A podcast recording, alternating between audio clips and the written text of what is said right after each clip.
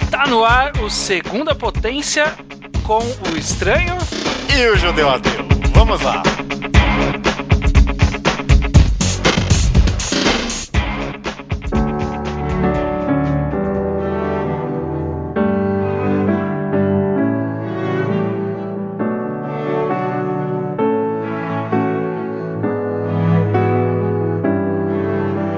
Judeu Ateu, estamos aqui para mais um programa spin-off do nosso blog, O Ao Quadrado.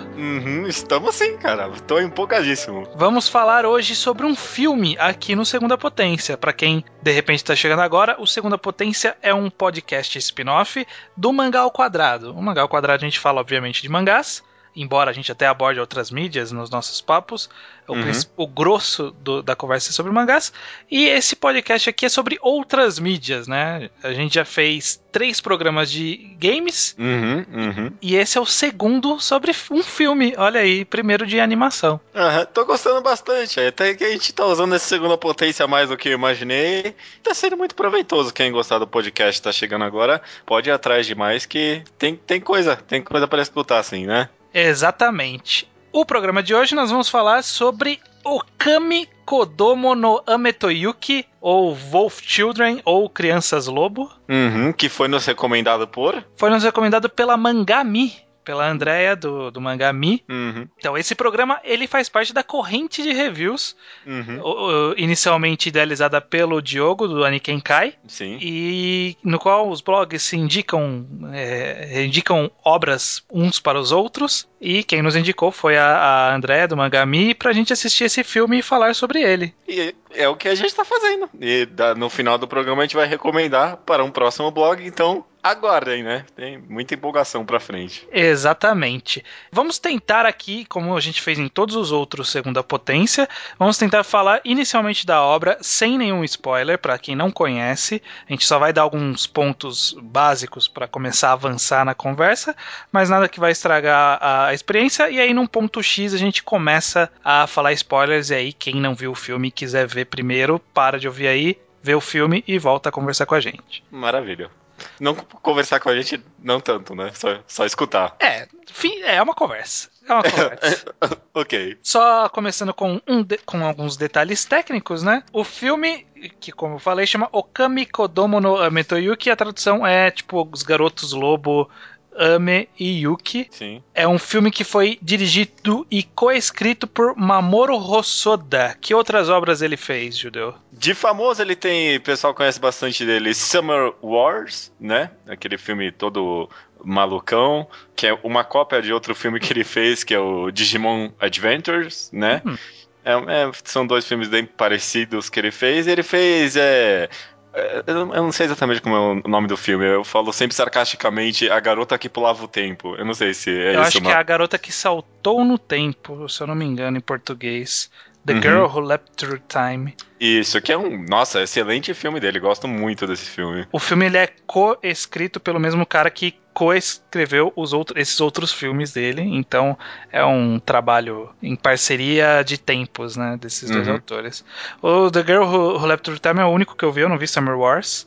E eu gostei bastante, Gostei tanto que eu comprei a novel que tinha nos Estados Unidos. Fui animadaço, leio a novel, é uma porcaria. O filme é muito melhor, cara. Ele tem alguns mangás também desses filmes, né? Summer Wars falam que o mangá até que é legalzinho, né? É bom. Eu li o mangá, que saiu no Brasil. E eu gostei. É uma das poucas vezes que eu vi uma adaptação de animação ser boa. Em forma de quadrinho. Eu acho que é por ser filme, né? Talvez o formato colabore um pouco melhor. O Hosoda, diretor já conhecido, veio com esse filme, acho que já com um bom orçamento, né? Com confiança e tal. E vamos ver, acho que resultou numa coisa bem interessante. Exatamente. Vamos abreviar o filme para Ame to Yuki. Ok, Ame to Yuki. E ele conta a história, basicamente, ele acompanha a Hana, que é uma menina que mora sozinha, estudante de universidade, que acaba se apaixonando por um cara meio solitário, meio misterioso, que em um determinado ponto a gente descobre ser um lobisomem, né? Uma mistura de lobo com homem. Não é necessariamente um lobisomem da forma que a gente conhece, né? É um homem que consegue virar um lobo, basicamente, né? Isso. E aí, com ele, ela tem dois filhos, uma garota e um menino, e conta meio que a história dela criando essas crianças, né? Exatamente, essas crianças que herdaram, né, essa característica de ser meio... eles são capazes de se transformar em lobo, são capazes de permanecer como humano, e em uma forma intermediária, né, que é meio lobo, meio humano. Sim. Então, como são crianças lidando com essa característica, e a mãe lidando com essa coisa diferente, né? Que ela não conhece muito bem como que funciona e tudo mais. Cria assim um cenário bem interessante. Assim, eu sou muito pouco experiente em falar em aspectos técnicos de animação, porque não é minha área de expertise. Mas, né, a gente vê animações por aí e dá pra gente, pelo menos, opinar por cima em comparação com as outras. O que você achou da animação de Ame to Yuki? Eu também não tenho muita experiência com isso, mas eu achei ela muito... Ela é básica, né? Mas ela é muito imersiva. Eu achei que, tipo, foi... Provavelmente a escolha de paleta de cores, esse tipo de coisa, trouxe um clima bem amenizante na maioria do tempo, sabe? Um clima bem feel good, sabe? Cores bonitas, cores vibrantes na maior parte do filme. Quando eu precisava, dava aquela escurecida, né? Mas a maior parte do filme faz você se sentir bem com as coisas quando precisa. E é, tipo, bem animado no que eu conheço, sabe? As coisas são bem suaves, sabe? Movimentação das coisas são super interessantes. É um filme com um bom orçamento, é o que se espera, né? Não sei. E, às vezes eu tenho a impressão que eles utilizaram aquela técnica de rotoscopia, né? Que eles meio que desenham por cima de movimento de pessoas. Principalmente no começo eu tive essa impressão. Eu não sei se usou de fato, mas os movimentos eles vão ficando muito fluidos por conta disso, né? Tava meio que desenhando por cima de uma pessoa andando de verdade. As cores que você citou, eu acho interessante que ele tem uma paleta bem clara, né? Tipo uma cor que não brilha, né? Não é uma coisa bem chapada, lisinha, sem muita coisa espalhafatosa, aquela animação clássica japonesa, por exemplo. Tanto que se você for ver o cartaz que você mais encontra por aí, é de uma arte que não tem nada a ver com a arte do filme, né? Que é tipo aquela arte bonitona de animação, e ele é uma arte um pouco diferente, né? Você já viu essa imagem? Procura o nome do filme no Google Imagens. A primeira imagem que tem não tem nada a ver com a arte do filme. Tipo, eles no campo, assim, né? E é bem curioso você comentar isso mesmo, porque talvez essa escolha de cores mais como é que eu vou dizer? Pastel. Mais pastel. Dá um tom de realidade maior pra história toda que necessita, né? Porque tipo, tem esse elemento super fantasioso, mas a história trata tudo com extrema realidade, né? Eu achei isso muito interessante, porque relaciona bem com o Garota que Saltou no Tempo, que os dois são filmes que têm um elemento fantástico, né? Um elemento que não é real, mas toda a temática do filme não necessariamente tem a ver com o fantástico. É mais como o fantástico influencia na vida real das pessoas, né? Sim. No caso aqui do Ame to Yuki, é como é lidar com essa característica de se transformar em lobo e ter que conviver com isso, ter que esconder das pessoas, ter que lidar com criança, que criança é foda, né? Justamente, criança não sabe que não pode sair por aí feito lobo, né? Não tem essa. É uma temática de lobisomem muito realista e que, sinceramente, talvez, eu não sei, eu não seja tão inteirado no assunto, mas eu nunca vi ela sendo explorada assim em nenhum lugar, sabe? Quando eu fui ver o filme, eu tava meio receoso, pensando, vai ser o quê? Um slice of life de uma mulher cuidando de uns garotinhos, aí começou o romance, e eu na minha cabeça, o que é isso? É Crepúsculo de novo, essa porra? O que é? E acabou... sei lá... rola um furry ali, né? Tem uma hora que ela levanta da cama e ele tá em forma de lobo. Rola um furry ali. Então, é totalmente desnecessário, né? Porque, tipo, não é que ele não tem controle da transformação, ele se transforma quando ele quiser, né? Mas ele foi pra cima dela lá, do lobão e tudo, né? Em quatro paredes, se ela quer e ele quer, deixa eles, né? Mas enfim, e trouxe várias temáticas que eu nunca vi sendo exploradas dessa forma, no final das contas, com essa temática de lobisomem, sabe? Acho que deu uma boa renovada, pra mim, pelo menos. Ainda meio que um pouco em aspectos técnicos, eu achei muito interessante que houveram várias passagens, não foram poucas no filme, em que evitou-se o diálogo pra expor o desnecessário, né, de ser exposto, né? Existe toda uma passagem do time skip entre eles começando a se encontrar, né, o casal começando o relacionamento e terem os filhos, que é uma passagem que é só imagem, ó, imagem e música. E, tipo, conta a história de uma forma que você compreende totalmente o que tá acontecendo ali. É. Ele passa por todas as fases dele, da primeira gravidez, do que ela fez depois que engravidou, do que ele fez, aí da segunda gravidez. Nossa, eu achei muito boa essa primeira sequência que teve, bem muda, por assim dizer. É, outras partes no filme também, quando as crianças começam a crescer e tudo mais, tem outros time skips, o filme foi bem respeitoso com a inteligência do espectador nesse aspecto. Sim, sim. Quando as crianças estão na escola, né, a passagem do time skip eu achei fenomenal, que é um time skip sem cortes. É muito incrível. Achei que foi de uma sutileza e ao mesmo tempo de uma inteligência que... Criatividade, né? Criativos, muito bom. Realmente muito bom. Acho que teve até alguns time skips que nem foram tão bem explicados assim, sabe? Uma hora só mostra as crianças, corta a cena, parece elas um pouquinho mais crescidas e é tudo muito bem feito mesmo. Eu achei.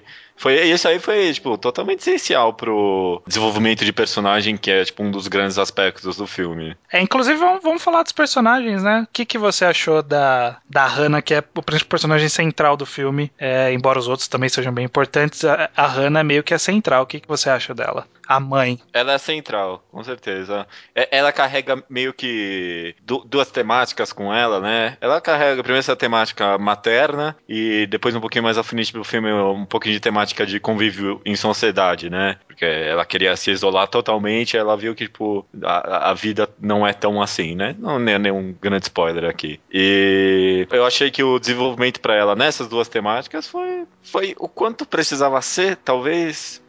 No final, eu não achei ela, tipo, o grande personagem do filme, né? É. Ela foi feito com ela o que precisou ser feito pra mim. Eu amei ela no final, sim, sabe? Ela tipo, construiu-se um personagem riquíssimo, com várias camadas, né? A forma com que ela tratava as crianças e os conflitos dela foram explicados e trazidos para uma realidade bem grande, né? Você fica se perguntando mesmo, tipo, o que eu faria no lugar dela? Não dá para saber. Uhum. E eu acabei gostando dela mesmo. Foi tratado o quanto precisou ser tratado e foi ótimo. Eu gostei. É porque os grandes desenvolvimentos dela não são tratados de uma forma muito explícita. Eu acho que ela é desenvolvida bem em detalhes mesmo, assim, sabe? Em coisa pequena, sabe? A mãe que, na hora que começa a chuva, ela que vai lá buscar as tábuas pra proteger a casa, ou ela que vai lá e sobe no telhado pra arrumar o telhado da casa, sabe? E ela que não quer que o seguro social lá venha ver as crianças. São pequenos detalhes que vão mostrando da personalidade dela e o quanto ela teve que se esforçar para ela conseguir criar as crianças e tudo mais. Eu achei bem interessante, porque ela é uma personagem que não tem tanto desenvolvimento, né? O que mais desenvolve é justamente a maternidade dela, né? Como ela lidar com o crescimento das crianças, mas ao mesmo tempo ela é uma personagem bem profunda, né? Ela tem bastante multidimensionalidade. Tem sim.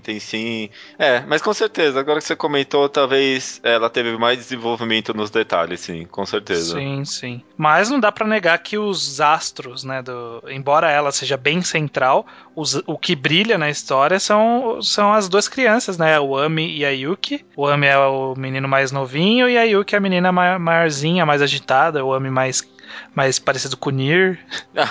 Nossa, eu achei que você ia falar que é mais parecido com o pai, mas ele é parecido com o Nier mesmo. É parecido com o pai e com o Nier. Quando ele cresce, ele fica a cara do Nier. Ok, eu nem reparei isso.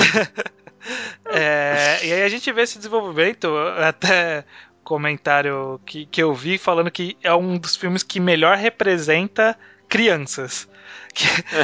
Porque aquela coisa da criança falando assim, mãe, eu quero ir pra escola. Aí fala, não, ela, não, eu quero. E começa a correr pela casa, quebrar as coisas. E senta no canto e começa a chorar. E se esconde quando chega o vizinho. É muito bem. Eu achei que o roteiro e a direção conseguiram dar um ar de criança de verdade, assim, pros personagens, né? Não ser aquela coisa caricata de, é uma pessoa inocente, mas que é sábia, que todo mundo adora dar pra criança, sabe? A inteligência de uma criança, esse tipo de coisa. Não tem isso. Não, e mais do que retratar crianças como crianças, retratou, tipo, como seres humanos mesmo, sabe? Sim. Porque às vezes a gente meio que subestima demais as crianças, sabe? Mas mesmo a Amy ou... Não, Ōami é a Yuki, quando mais crianças, demonstrava aquele tipo de inteligência que você espera de uma criança, sabe? Eles sabiam as decisões que uma criança precisava tomar. Realmente, é isso que você falou, é o oposto do caricato, sabe? É totalmente real aquelas crianças. Chega numa hora do filme que você realmente começa a acreditar que, tipo, aquelas crianças existem na vida real e a simpatizar com elas, né? Sim. E o que é difícil pro filme, porque as crianças são, tipo, irritantes e atrapalham a vida da mãe, né? Uhum. E você, mesmo assim, você acaba gostando delas. Então, eu acho que quase que num sentido meio metalinguístico, assim, o filme acaba passando pro espectador esse sentimento meio materno, sabe? Sim, inclusive por ele se focar na Hana, que a gente tem uma visão meio de fora das crianças, né? Pelo menos inicialmente, antes da gente começar a se aprofundar um pouco nelas. Mas a gente tem uma visão de fora porque justamente a ideia é passar pra gente manter-nos presente na estranheza daquela situação das crianças meio lobo, né? Então a gente permanece sempre meio... Nossa, é meio estranho, né? Lidar com isso. Porque a gente tá sempre vendo de fora. A gente tá sempre vendo o lado da mãe. E aí as crianças acabam sendo desenvolvidas de uma forma até menos sutil do que a mãe, mas acaba desenvolvendo de uma forma bem palpável, né? Tipo, teve um desenvolvimento e a gente vê os desenvolvimentos acontecendo, né? Toda vez que tem alguma mudança na personalidade ou algum acontecimento específico, a gente entende por que ocorreu aquilo, né? Quando chega o time skip e o personagem aparece um pouco mais mudado, não precisa, tipo, nem explicar o porquê daquilo. Você compreende, né, aquela mudança a partir dos acontecimentos anteriores, né? E, obviamente, existe a grande temática, que é a temática dos lobos, né, das crianças lobo, que é uma discussão daquelas coisas de identidade, sobre quem você é, quem você precisa ser para os outros. É uma discussão que eu acho interessante a forma como eles abordam, né? Eu vi por esses olhos mesmo.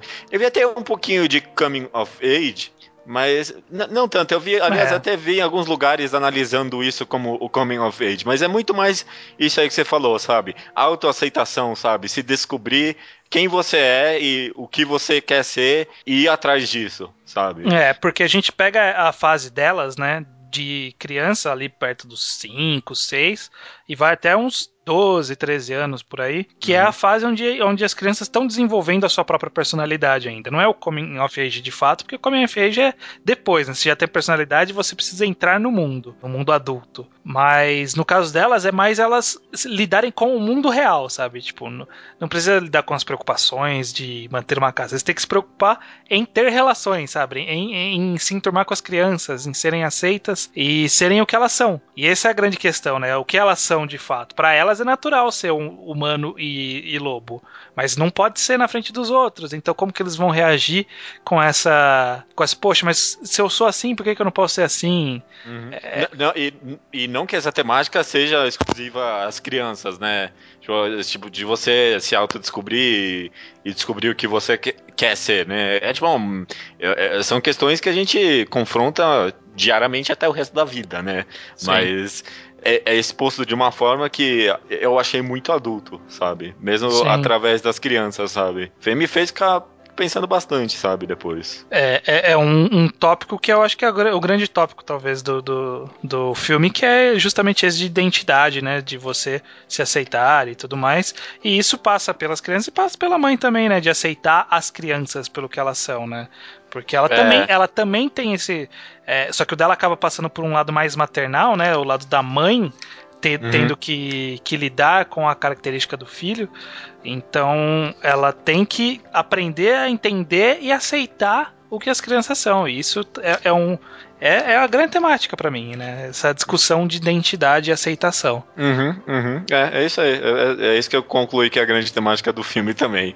E isso, essa temática, é aí que eu achei muito além do que eu esperava de um filme de lobisomem, sabe? Eu nunca vi nenhum filme de lobisomem, um lobisomem que entra em conflito se ele quer ser ou não um lobo, né? Normalmente é uma característica no filme que é rejeitada, né?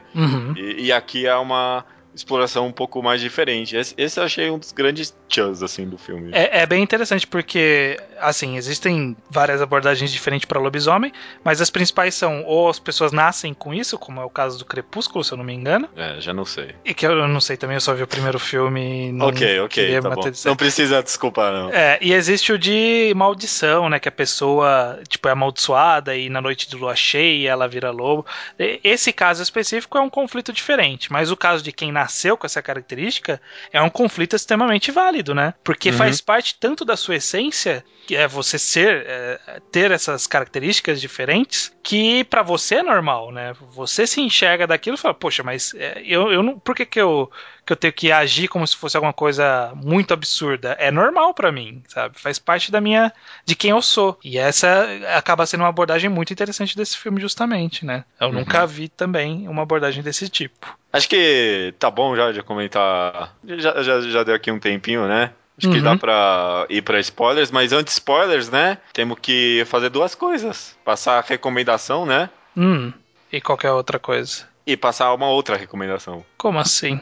Tem duas recomendações que a gente tem que fazer agora pro público, né?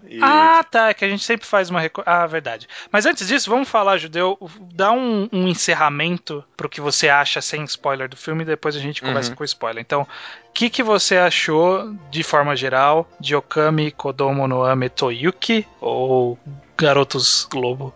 O que você achou de forma geral, bem ampla, e se você recomenda ou não, esse tipo de coisa. Maravilha. Eu fui querendo não gostar, porque do diretor eu achei que ele tava meio que na sorte até agora. Eu não gostei de Summer Wars e A Garota que Pulava o Tempo eu até gostei, mas então eu tava meio nessa, será que ele tá só na sorte? E eu não queria que ele tivesse sucesso, pra eu poder falar mal das coisas.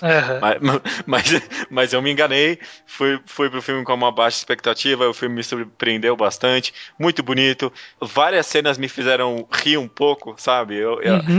As crianças são, tipo, super fofas, e vários momentos agradáveis mesmo, e mesmo com tudo isso ele ainda consegue construir várias temáticas super adultas, super relevantes e totalmente excelentes, cara.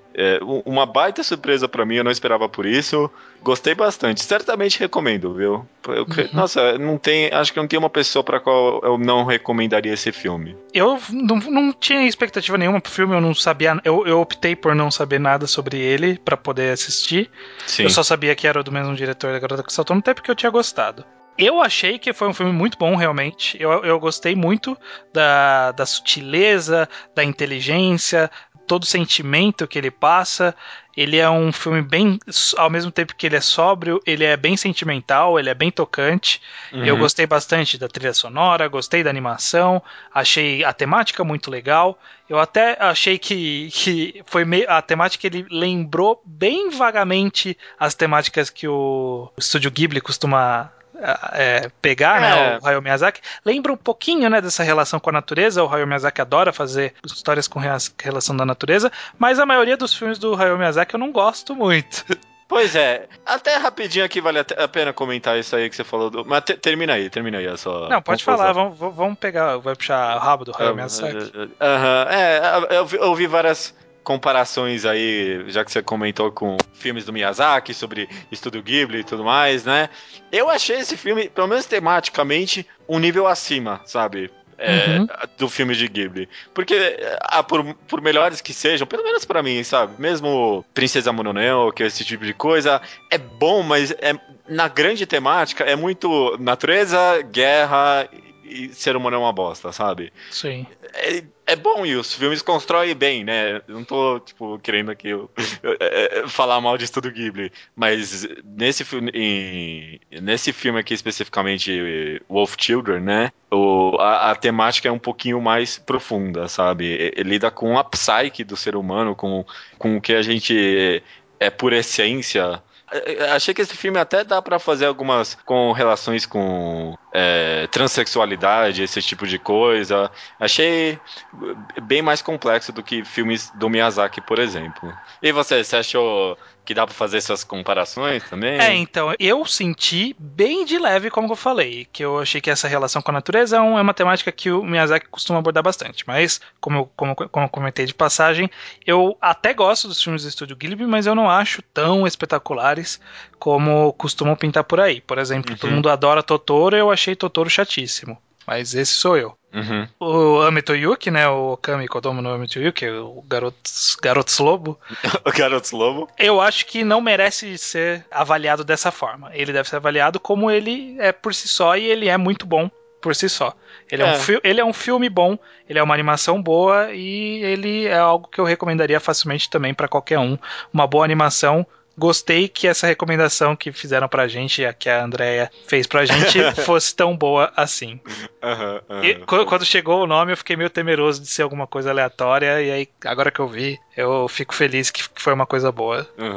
Foi bom mesmo. Um costume que a gente tem, Judeu, vou puxar aqui. Manda bala. Um costume que a gente tem no Segunda Potência é aproveitar o tema e fazer uma correlação com alguma outra obra, meio que fazer uma leve recomendação de caminho a se trilhar, né? Então, o que você correlaciona com Ame to Yuki pro nosso público aqui? Eu pensei bastante, eu queria recomendar um anime, porque é um filme animado e um anime e tudo mais. Eu fiquei pensando aqui, tematicamente não tem muito essa questão materna, nem tanto com as crianças, mas um anime que eu gosto muito e me traz um feeling meio parecido de serenidade, de feel good e de, ao mesmo tempo, ter temáticas bem complexas. Mushishi, um anime totalmente excelente, com uma animação bem característica, sabe? Muito bom. O grande tema do anime é, você conhece esse cara Ginko, que ele consegue, isso aí é no Japão medieval, ele consegue ver uma espécie de insetos espirituais que andam por aí e que interagem com as pessoas, e só ele consegue ver, né?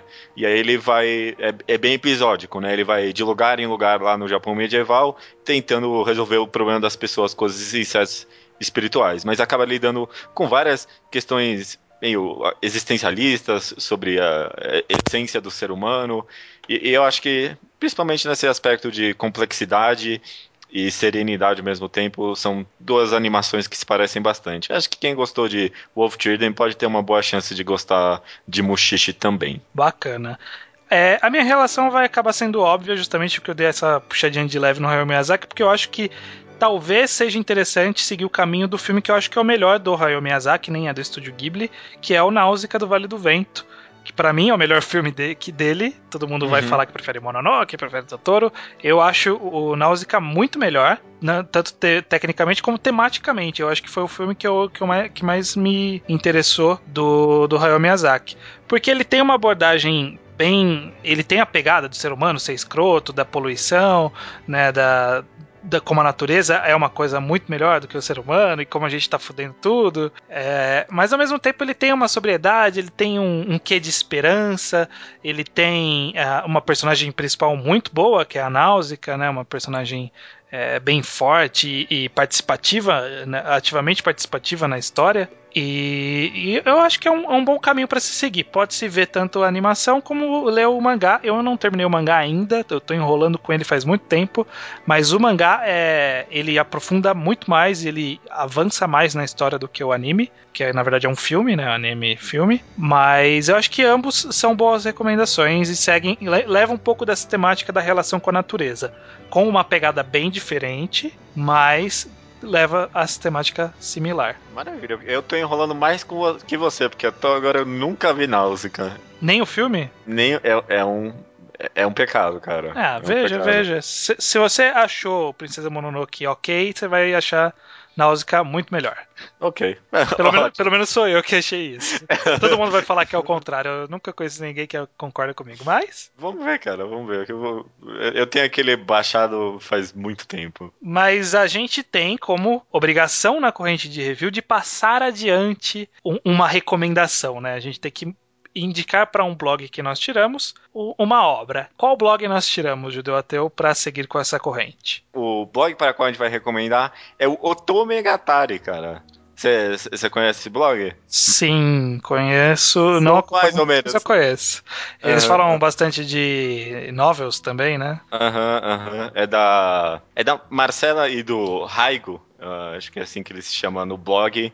Eles comentam bastante de, acho que, novels e muito, eles comentam muito da série Monogatari, né? Uhum. Você já ouviu falar? Sim. Tem Baki Monogatari, Densa Monogatari, um monte de coisas. Dizem que é a obra boa do autor de Medaka Box, porque Medaka Box não é. É bom, é muito bom, viu? Eu gosto bastante de Monogatari. Aliás, eu sei que a Marcela é garrafeg total, fãzaça de uma personagem lá. E foi meio que nesse clima de Monogatari que eu resolvi recomendar pra eles Onanie Master Kurosawa, cara. Olha só. Vamos ver o caminho que você fez pra chegar nesse negócio de Monogatari. É porque, pra mim, o forte em Monogatari são duas coisas. Bastante de psique humana, sabe? É bem psicológico mesmo, sobre tentar compreender o que tá passando nas cabeças das pessoas e tentar se aceitar, esse tipo de coisa. É um anime bem psicológico. E diálogos bem fortes em Monogatari, bem complexos e tudo mais, ótimas cenas. E eu senti, assim, no fundo, que Onanie Master tem uma pegada bem parecida, assim, sabe? Onanie Master também tem uma pegada bem psicológica, lida bastante com desenvolvimento... Não desenvolvimento de...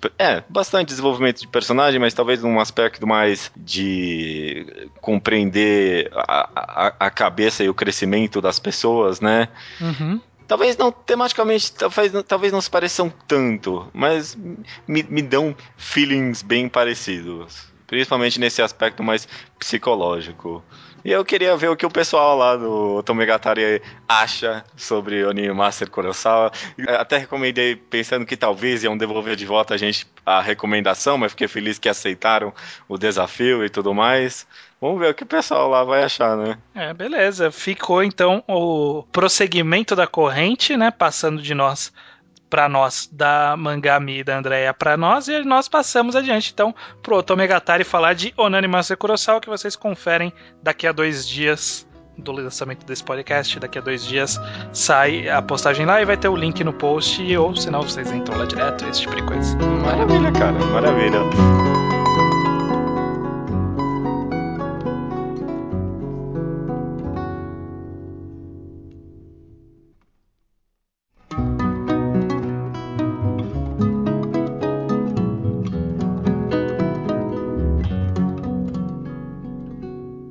Comentar então só rapidamente agora com spoilers sobre o finalzinho assim do anime e tudo mais. O que você achou? Beleza, saíram, quem não ouviu, beleza, quem não viu o filme saiu, beleza. Ok. Falando do que a gente tentou segurar ao máximo, mas se a pessoa prestar bem atenção vai ver que a gente não citou, né, a parte da morte do pai, porque a gente não citou nada do pai. Cara, me pegou de surpresa isso, porque eu não sabia, né, eu não tinha lido sinopse. E aí, tipo, tá a mulher lá e vê o lobo morto no meio no rio lá. Nossa, que cena forte, cara. Dos caras vindo e colocando no saco e jogando no caminhão de lixo. E ela não podendo fazer nada, né? Era um lobo lá, cara. Foi muito pesado. Foi essa cena que, tipo, deu... Esse filme é sério, sabe? Foi a cena decisiva pra... essa porra aqui pode esperar, né? Uhum. E eu gostei bastante do mistério que envolveu a morte dele, sabe? Sim. Durante a morte, a menina, a Yuki, que tá narrando, até comenta assim, bem por cima, se não sabia, quem sabe, ele teve algum instinto de correr atrás de comida... Não se sabe, né? Não se sabe por que aconteceu isso com ele. Sim, pois é. E aí depois a gente tem meio que um espelho no filho, né? O que aconteceu, que ele tava pegando um animal bem similar ao que o pai tinha penas no rosto quando ele morreu.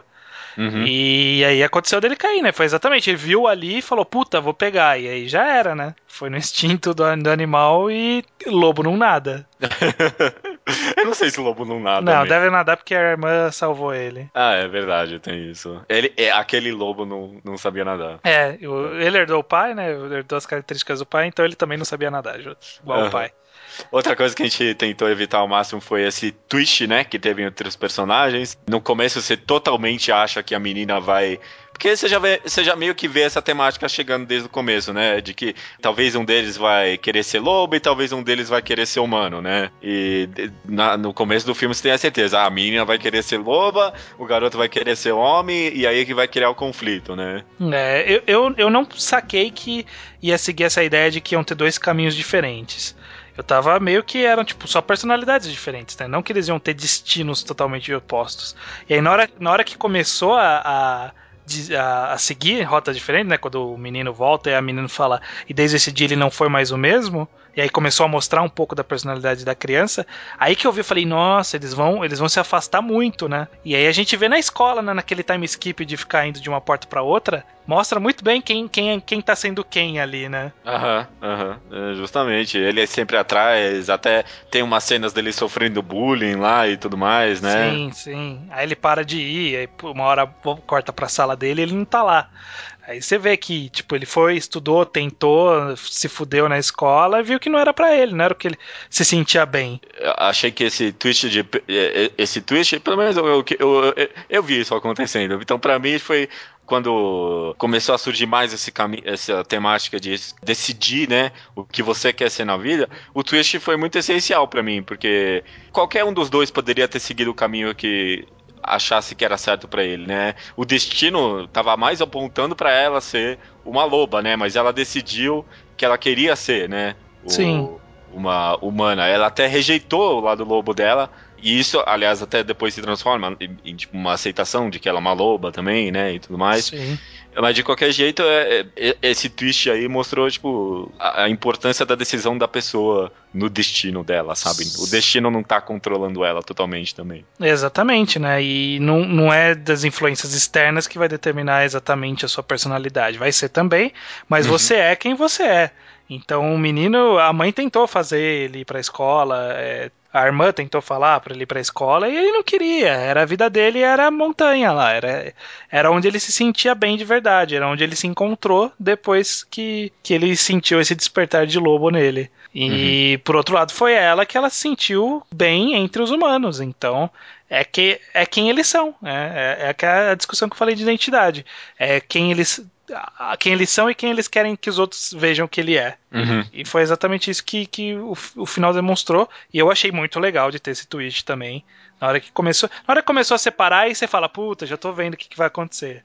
E aí, até acho um pouco longo essa parte da mãe procurando ele na montanha e tal. Eu acho que ela procurando foi um pouco enrolado mesmo. Mas a conclusão não foi ruim, né? Não, a conclusão até que foi boa. Então eu achei aceitável, por isso que eu gostei, né? Por isso que foi uma das coisas que eu gostei, de ter essa separação e fazer sentido até a aceitação da mãe e a gente aceitar tanto quanto a mãe precisa aceitar, né?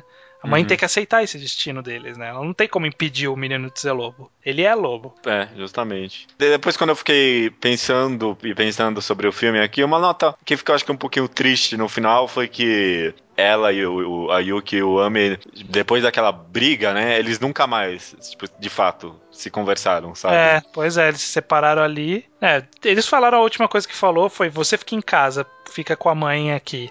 Aí ela fala, não, vou ir pra escola e você tem que ir também. E aí, tipo, é a última conversa que eles têm aí, né? Eles não se veem mais. Tipo, não criou uma situação tóxica, né? Naquela família. Mas, nunca mais, né? Pois é, se separaram ali. É. Ela pode virar lobo e ir pra montanha de vez em quando, sei lá. Não, mas não, né? Não vai. Não vai, mas poderia se ela quisesse. Beleza, cara, ótimo. Beleza, gostei do filme, achei muito bacana. Então, agradeço novamente se estiver ouvindo até aqui a Andréia, porque foi bom. Foi bom, sim. Ótima recomendação. Então, beleza, Judeu. Até o próximo programa. Até o próximo Segunda Potência. Vamos ver do que vai ser. Podia ser de alguma outra mídia que a gente não tocou até agora. É porque a gente trabalha em trilogias, né? Teve a trilogia dos games, aí agora vai ter a trilogia dos filmes. A próxima trilogia vai ser exposições de arte. A próxima trilogia vai ser dança. Aí a gente vai falar, vai falar de America's Best Dance. Eu tinha certeza que é mesmo.